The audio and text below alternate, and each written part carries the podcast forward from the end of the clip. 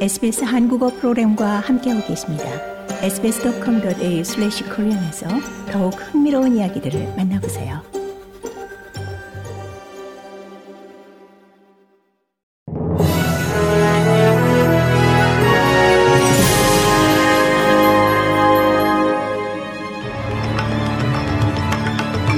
(1월 11일) 수요일 저녁에 SBS 한국어 뉴스 간추린 주요 소식입니다.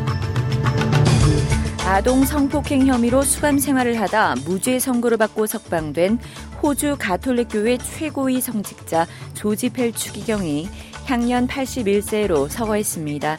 교황청에 따르면 고 조지 펠 추기경의 사인은 고관절 수술에 따른 심장 합병증입니다.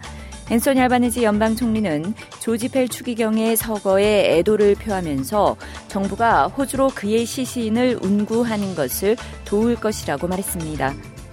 연방 정부가 새로운 세이프가드 메커니즘이 적용되는 호주 기업들이 경쟁력을 유지하도록 하기 위해 수입품에 탄소 배출 관세를 부과하는 방안을 고려 중입니다. 지난해 유럽연합은 2026년부터 생산 과정에서 탄소를 많이 배출하는 수입품에 추가 관세를 부과할 방침임을 밝힌 바 있습니다. 10일 크리스 보웬 에너지 장관은 세이프가드 메커니즘 개혁을 통해 호주의 최대 탄소 다배출 시설들이 향후 7년 동안 탄소 배출량을 최소 30% 감축하도록 하겠다는 포부를 밝힌 바 있습니다. 미국 하원 의원 9명이 조 바이든 대통령에게 서한을 보내 오커스 협정하에 호주의 핵 추진 잠수함을 이양하는 것에 지지 의사를 밝혔습니다.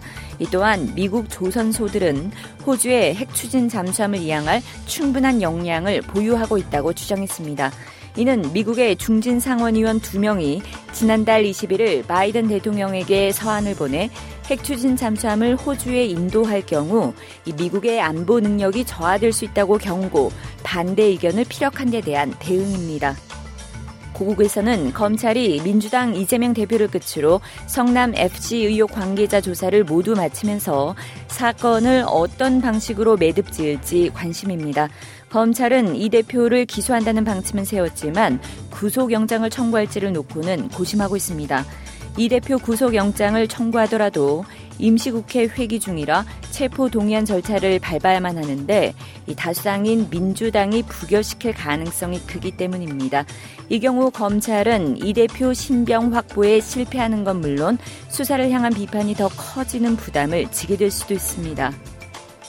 제80회 골든글로브 시상식에서 스티븐 스필버그 감독이 영화 The Fabelmans로 작품상과 감독상을 받았습니다. The Fabelmans는 스필버그 감독의 유년 시절의 이야기를 담은 자전적 작품입니다. 박찬욱 감독의 영화 헤어질 결심의 골든글로브 수상은 아쉽게도 불발됐습니다. 호주 여배우 케이트 블란쳇은 영화 타르로 이 극영화 부문 여우 주연상을 품에 안았습니다.